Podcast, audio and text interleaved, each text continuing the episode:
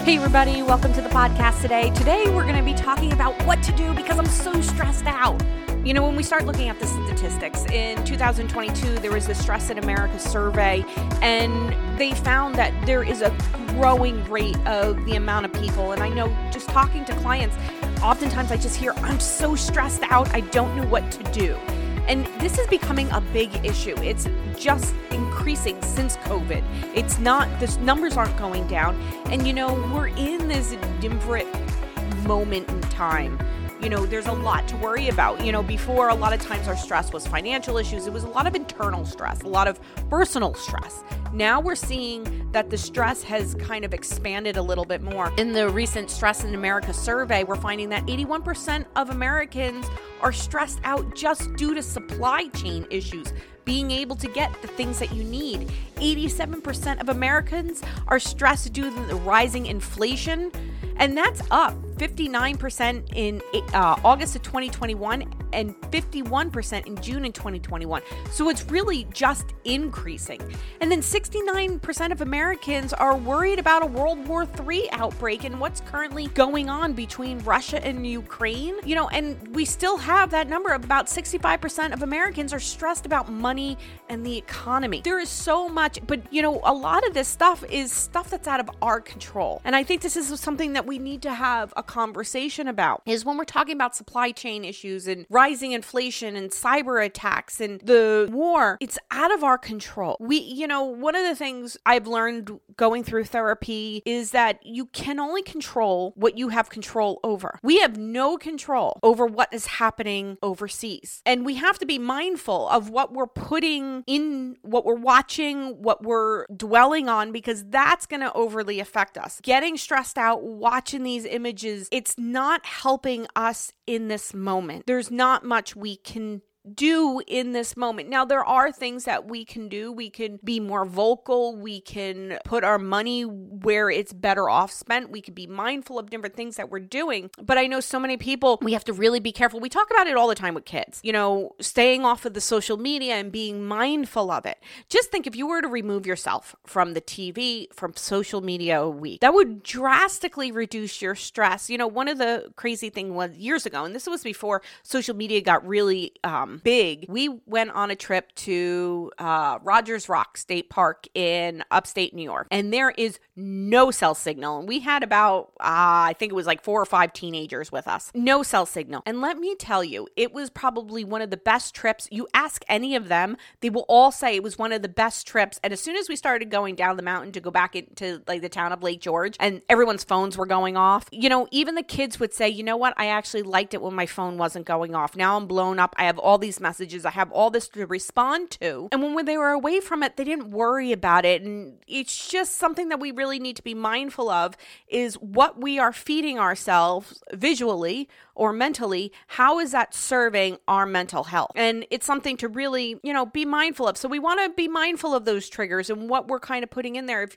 you know you're very concerned about Russia and cyber attacks, maybe it's about limiting your exposure to the news on that, since you know it's not helping you. You know, one of the biggest things too we have to understand is what is stressing us out. And I think taking an inventory of when we feel stress and what is actually going on. Are you stressed because you're not sure how you're going to pay some bills this month? You know, are you stressed because you're watching the news and seeing all the negative stuff on there? Are you stressed because you just feel kind of trapped? You know, understanding how and what is affecting your stress will actually help you better manage it. You know, it's taking that inventory. So let's talk a little bit about the tips to help manage stress, because this is really what we want, right? We want to be less stressed. We want to be able to better manage it. One of the biggest things is getting active, you know, and this doesn't mean if you're already a shift worker and you're already super busy, this doesn't mean adding something else onto your list of things to do. It might be about taking a moment and relaxing a little bit. I know a lot of times shift workers tend to be always on the go. They're always running. So, you know, that activity is to put in, hey, you got to go to the gym now. It's just another thing. But what we're talking talking about is being active in a fun way. If your kids like to play basketball or soccer, playing basketball or soccer. If your spouse or partner likes to go for a walk, taking them for a walk. If your dog likes to go for a walk, take them for a walk too. You know, something that you enjoy that's physically active. Maybe it's going for a hike, but this is something we want to do. We also know just getting out in nature really helps our overall stress, and getting out in nature and sunlight. And I know this is so difficult for some of our third shift workers because oftentimes they have to sleep during the daylight, but we want to try to just get in a little bit of daylight as soon as possible. If you wake up at five p.m. now, if you're living in the northern hemisphere, um, the lights are a little bit brighter. It's you can at five p.m. still get into daylight. So when you wake up, getting outside, getting that into daylight, feeling that daylight in your eyes, because that's drastically going to affect your health and stress levels. So that's super important. The other things we want to do is have a plan for those high stress times, or even just having a plan on how you're going to, on a weekly basis, manage your stress. You know, what do you what do you do for a stress management technique? Do you use maybe fishing or a motorcycle ride, classic car rides? We talk about this all the time. Just getting out of whatever's stressing you out and releasing yourself. We have to find a way, and doing something you already like. Again, as shift workers, you are already so busy. We don't need to add in another item to do. So we want to utilize something that you already do that will allow you to be present, to be mindful in what you're doing right at this time, not having to worry about all the outside noise. Really utilizing those things that you already enjoy and put it into a stress management technique. I have a guy that I was working with at a mill, and he would get really stressed out from work, and he loved fishing. During the fishing season, uh, he would keep a rod in the back of his truck. There was a stream on his way home, and he would stop by for like ten, twenty minutes and just cast a couple lines in the stream. It wasn't even really, sometimes he said, he's like, I don't even put a lure on. It's just, it was just about casting it and just being in that moment, being in nature, being out of that element, that it just gave him a few minutes. So when he got home, even though he was getting home maybe fifteen, twenty minutes later, he was a lot more present. He was in a total different headspace. And something that he was afraid was going to cause more friction with the family actually became so much better, because he came home, he was in a good mood, his wife was in a good mood, his kids wanted to be around him, and it changed the whole dynamic. And I think this is what we are wanting to look at, is find something that we enjoy and give ourselves that moment to enjoy it, because it's going to make you a better person on the other side for those of you that are around you, and also your own daily health. It actually made it easier for him to deal with a lot of the stuff he was dealing with in his job, because he knew there was something else outside of just where he was sitting in. That act of being present is really helpful. And, you know, we want to look at, you know, even something as simple. I have a friend of mine, Lisa Ryan. She talks about gratitude, and she has this amazing approach. What she tells people is every morning for like a week, wake up, say three to five things that you're grateful of. Now, they don't have to be mind-blowing. Sometimes they could just be simple. I am grateful that I woke up with a roof over my head. I'm grateful for my dog. I'm grateful for my kids. I'm grateful that I can go to a job. I'm grateful that I can get a paycheck every week. Just something simple. I'm grateful that I have enough food on the breakfast table for me to eat before I go to work. Because that act of acknowledging something that you're grateful for as the first thought in your mind during the day is going to change your perspective. And if you don't believe me, try it. And if it doesn't work, let me know. But I can guarantee you it will change your perspective in a way that it will become more natural to see the better things in life. And I'm not saying you're going to see everything as roses and, you know, suddenly you're in this wonderful world, but it's going to make you acknowledge the small things that a lot of times we overlook. And the next thing we want to talk about is having a plan for that acute stress, that stress that comes on out of nowhere. Maybe you get pulled over for a parking ticket, or the boss walks in and says something that pisses you off. You know, how are you going to handle that in the moment stress? And one of the best things that we could do for that is breathing. The Navy SEALs use box breathing, and it's basically you inhale, exhale for the same amount of time. But we what we do know is actually our heart rate will lower, which will lower our stress level if our exhale is longer than our inhale. If we breathe in and then exhale longer, that will actually lower our heart rate. That's going to lower our stress level. The Huberman Lab podcast talks about the physiological sigh, which has actually been shown in studies to be the most successful. And that's really breathing in and then doing another quick inhale and then exhaling. And I would always say exhale longer than you inhale just because we want that heart rate to come down. But if that's not in your wheelhouse and you're familiar with box breathing, go with box breathing. I think anytime we can really inhale deep and exhale fully, we're going to get a much better response. So let's walk through box breathing for a moment.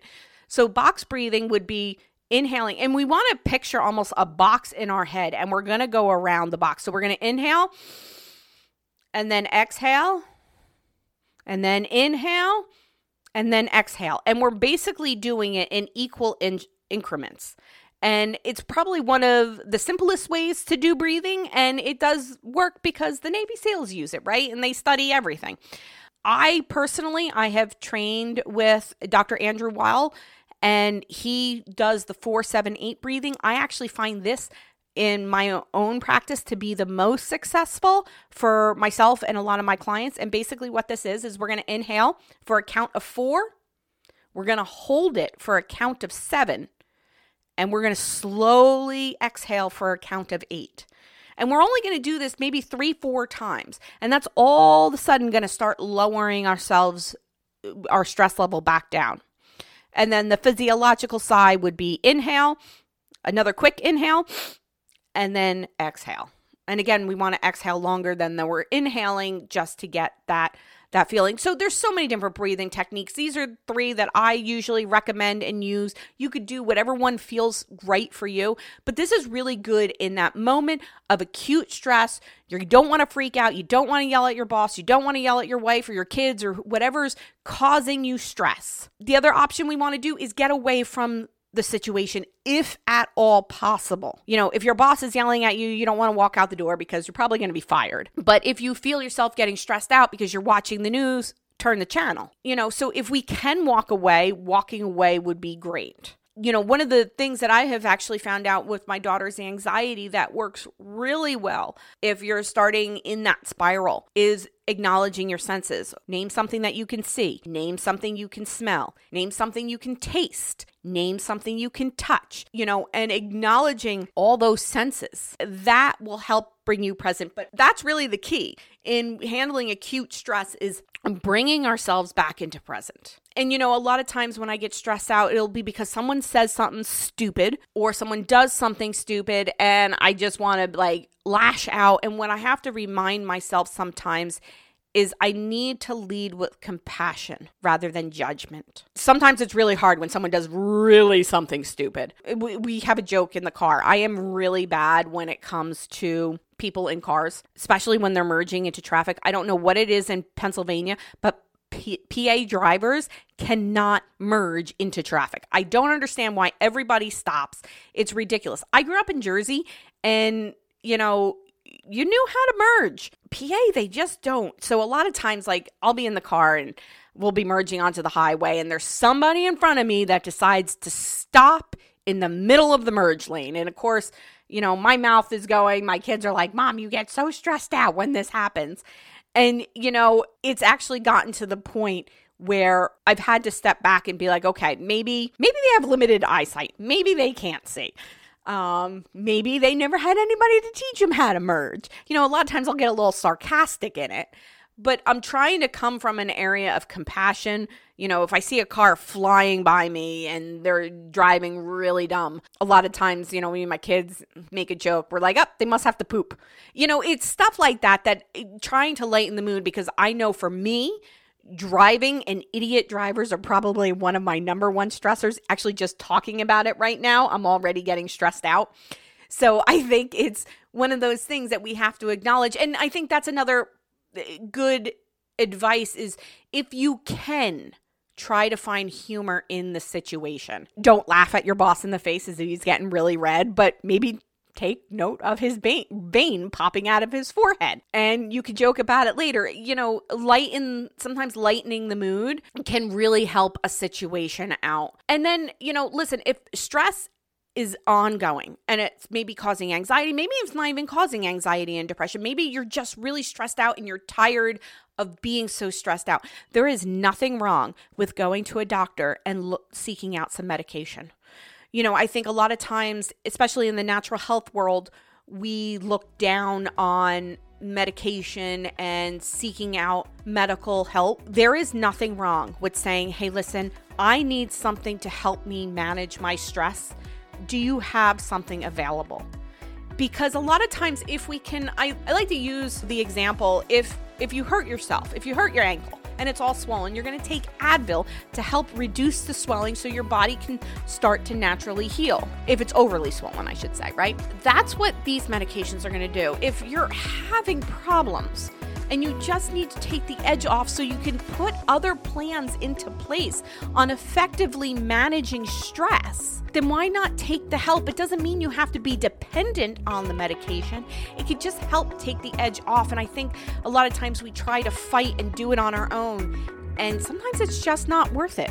So I hope you guys enjoyed this episode today. I hope this helps you out a little bit. If you have your own stress management techniques, I would love to hear from you. And listen, if you are needing some help, if you want some coaching, you can always reach me at shift health coach dot com. We do one-off sessions, so you don't have to sign up for three months, six months. You could just get a thirty or forty minute session where we're sitting down, we're putting a plan into place so you can go and carry it through. So I hope you guys enjoyed this episode. I'll talk to you next week.